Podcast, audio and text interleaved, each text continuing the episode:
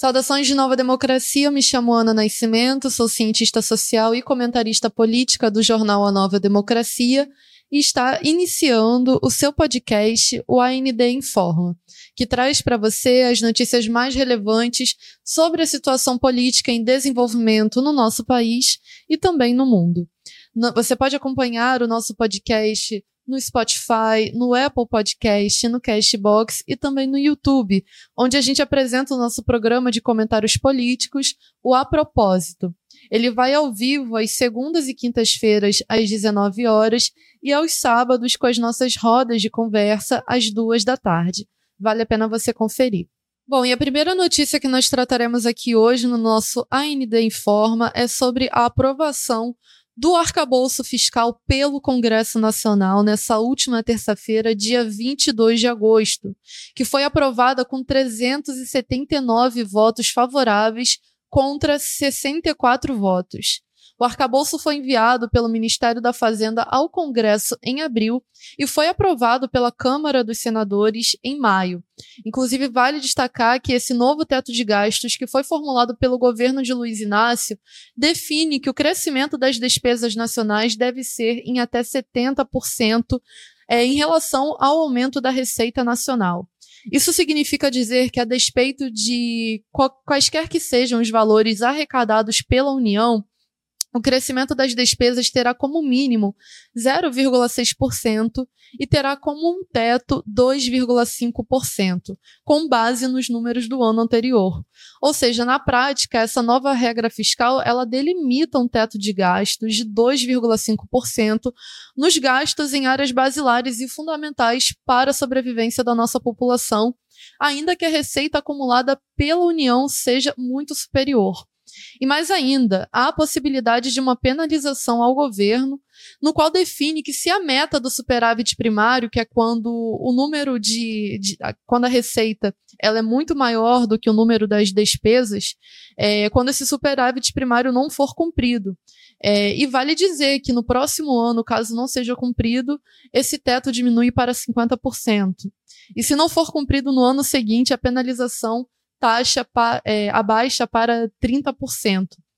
Ou seja, esse novo teto de gastos ele não vai aumentar e sim ele vai diminuir os investimentos nas áreas mais fundamentais e essenciais para a nossa população, para o nosso povo. Vale destacar que os investimentos na ciência e na tecnologia, por exemplo, continuam dentro dessa nova, nova regra fiscal. E esse governo que tanto pronunciou que ia colocar o pobre dentro do orçamento e ia taxar os ricos e colocar os ricos dentro do imposto, não conseguiu nem aprovar a taxação dos super ricos, dos ricaços. E esse calabouço fiscal significa atravancar o funcionamento dos serviços públicos, impulsionar as parcerias público-privadas, inclusive conduzir tais serviços que são públicos e essenciais para a população à privatização mais descarada.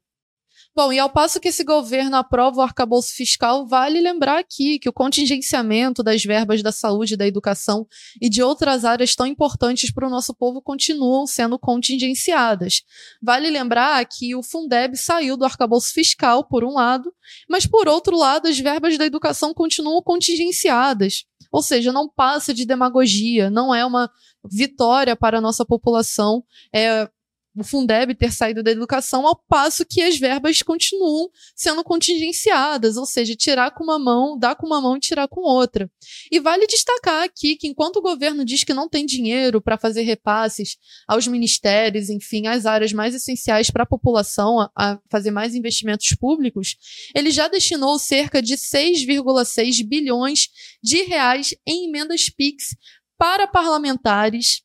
de partidos do dito Centrão, que até a última ordem estavam colados em Jair Bolsonaro. Ou seja, é inevitável que a luta popular, que a luta classista dos trabalhadores, por exemplo, da enfermagem, que não tiveram até agora o seu piso salarial implementado, os trabalhadores da educação, os professores que estão lutando incessantemente pelo reajuste salarial, por melhores condições de trabalho,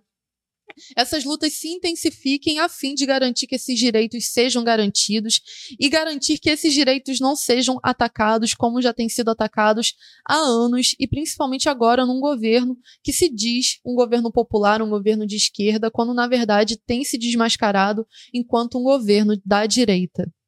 Bom, e a segunda pauta que nós trazemos aqui hoje no nosso AND Informa, e que tem relação, inclusive, com a nossa primeira pauta, é o fato de que o governo de Luiz Inácio tem destinado dinheiro do orçamento secreto para os seus ministros. O governo de Luiz Inácio presenteou quatro ministros com recursos gordos oriundos do orçamento secreto de Bolsonaro, chegando aos marcos de 690 milhões de reais que foram destinados, obviamente, ao ministro da Agricultura, ao ministro do Desenvolvimento Social e Assistência Social, Educação e também a pasta de cidades. E como esperado, o reacionário Carlos Fávaro, que dia sim e outro também criminaliza a luta pela terra no nosso país, foi quem recebeu a quantia mais gorda de todo esse repasse, chegando a 129 milhões de reais para destinar à sua base no Mato Grosso. E vale destacar que, inclusive, no início do mês, o Carlos Fávaro já fez repasses a pelo menos sete municípios do seu próprio estado com dinheiro oriundo do orçamento secreto que foi herdado pela sua pasta. Inclusive, os parlamentares têm cobrado ainda mais dinheiro de Luiz Inácio, e vale destacar que só nesse ano já foram repassados mais de 9,6 bilhões de reais do orçamento secreto das extintas emendas de relator que foram transformadas em verbas para esses ministérios e que são repassados para aliados dos titulares da pasta à revelia deles. E além disso, o Congresso quer tornar impositivas as emendas de comissão na Lei de Diretrizes Orçamentárias, tal como era no governo de Jair Bolsonaro, e aumentar para cerca de 20 bilhões de reais os repasses em 2024. E a impositividade, para deixar claro, ela significa que o Congresso passa a ter controle total sobre as indicações dos destinos desses recursos. E caso a alteração seja aprovada, facilita que esses repasses sejam feitos de maneira desigual para as bases aliadas desses parlamentares, tal como a gente viu, por exemplo, no caso do próprio presidente da Câmara, o Arthur Lira, que beneficiou seus aliados lá no estado do Alagoas, inclusive se envolvendo em casos e escândalos de corrupção na compra de equipamentos tecnológicos, equipamentos de robótica para cidades do estado do Alagoas. Ou seja, fica cada vez mais escancarado, explícita, e na verdade comprova que a gente já tratou na nossa pauta anterior que Luiz Inácio tem dedicado-se cada vez mais a atender as demandas do dito Centrão, aos partidos do Centrão, para garantir a sua governabilidade, que é instável, que é frágil, frente às demandas reacionárias que têm sido feitas e propostas justamente para garantir essa velha ordem de exploração e opressão das massas populares no nosso país. Bom, e antes de passarmos à nossa última pauta, é, cabe um aviso aqui a todos os nossos ouvintes e espectadores que nós, de A Nova Democracia, no nosso intuito e no nosso compromisso de propagandear, é, impulsionar a arte e a cultura popular no nosso país, anunciamos o nosso segundo concurso literário, cujas inscrições já estão abertas. Elas se iniciaram no dia 11 de agosto e vão até o dia é, 11 de outubro. E haverá uma cerimônia também de premiação que acontecerá em dezembro. Vale destacar aqui que a temática escolhida para esse ano não poderia ser diferente. É em celebração às jornadas de 2013, que completam nesse ano 10 anos e que foram um marco importantíssimo na história de luta do nosso povo no nosso país. Então vale a pena você se inscrever, vale a pena você conferir, participar. Vale dizer aqui que é um concurso de contos, crônicas e poesias, então você pode ficar livre para submeter é, os seus escritos para a gente, ele será avaliado por uma banca e você pode concorrer a um prêmio em dinheiro. E vale também chamar a atenção para que você contribua para a nossa, com a nossa tribuna popular democrática é, a serviço das classes populares no nosso país. A gente tem um sistema de recompensas, um sistema de contribuição através do Catarse, no qual você contribui com a nossa tribuna mensalmente, você ganha recompensas em diversos níveis e também você pode fazer um Pix, como aparece aqui na tela, ou fazer é, doações, ou entrar na nossa loja, comprar os nossos produtos. Vale a pena você conferir e apoiar a nossa tribuna para que a gente permaneça de pé, cumprindo o nosso trabalho em relação em, perante as massas do nosso país. Bom, e a terceira e última notícia que nós trazemos aqui hoje no nosso AND Informa é uma notícia internacional urgente, inclusive, que é o fato de um avião que transportava Yevgeny Prigozhin, ninguém menos do que o líder do grupo Wagner, que foi um forte aliado, inclusive, de Vladimir Putin, não somente na guerra na Ucrânia, durante boa parte da guerra na Ucrânia, mas também em outras invasões que ocorreram é, no Oriente Médio, na própria África, onde se mantém até é, hoje é, suas tropas, é o fato do avião dele ter caído próximo a Moscou e todos os seus tripulantes terem sido mortos diante é, dessa queda. Isso aconteceu hoje, no dia 23 de agosto, nessa quarta-feira. Esse avião caiu pouco após decolar e todos os corpos foram encontrados próximos a Moscou sem vida. Inclusive, vídeos do avião em queda apontam é, que se tratou de uma queda vertical, aponta que não se tratou de um pane é, no, no sistema do, do avião, e sim é, de um assassinato. Inclusive, vale lembrar destacar, é, curiosamente, que o assassinato de é, Yevgeny Prigozhin ocorre há exatamente um mês após ele ter liderado é, uma invasão,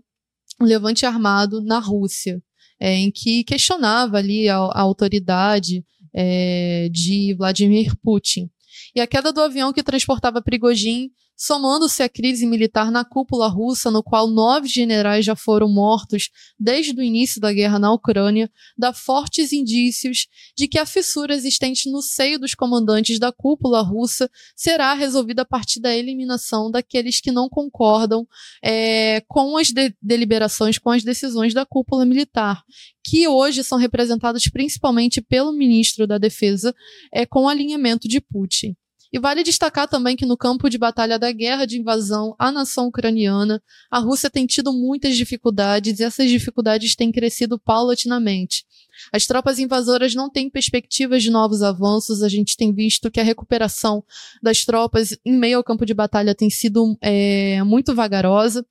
Inclusive, a recuperação é, na indústria bélica também tem sido muito vagarosa, o que tem ali somado a essas dificuldades a Rússia.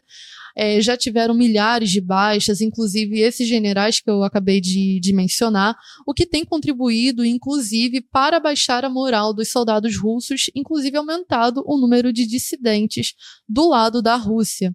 Cresce, portanto, a crise militar que envolve toda a cúpula militar da Rússia é, e a desintegração da frente invasora com um descontentamento das tropas como consequência dessa injusta guerra de agressão que tem se desenvolvido, que tem sido levada a termo pela própria Rússia.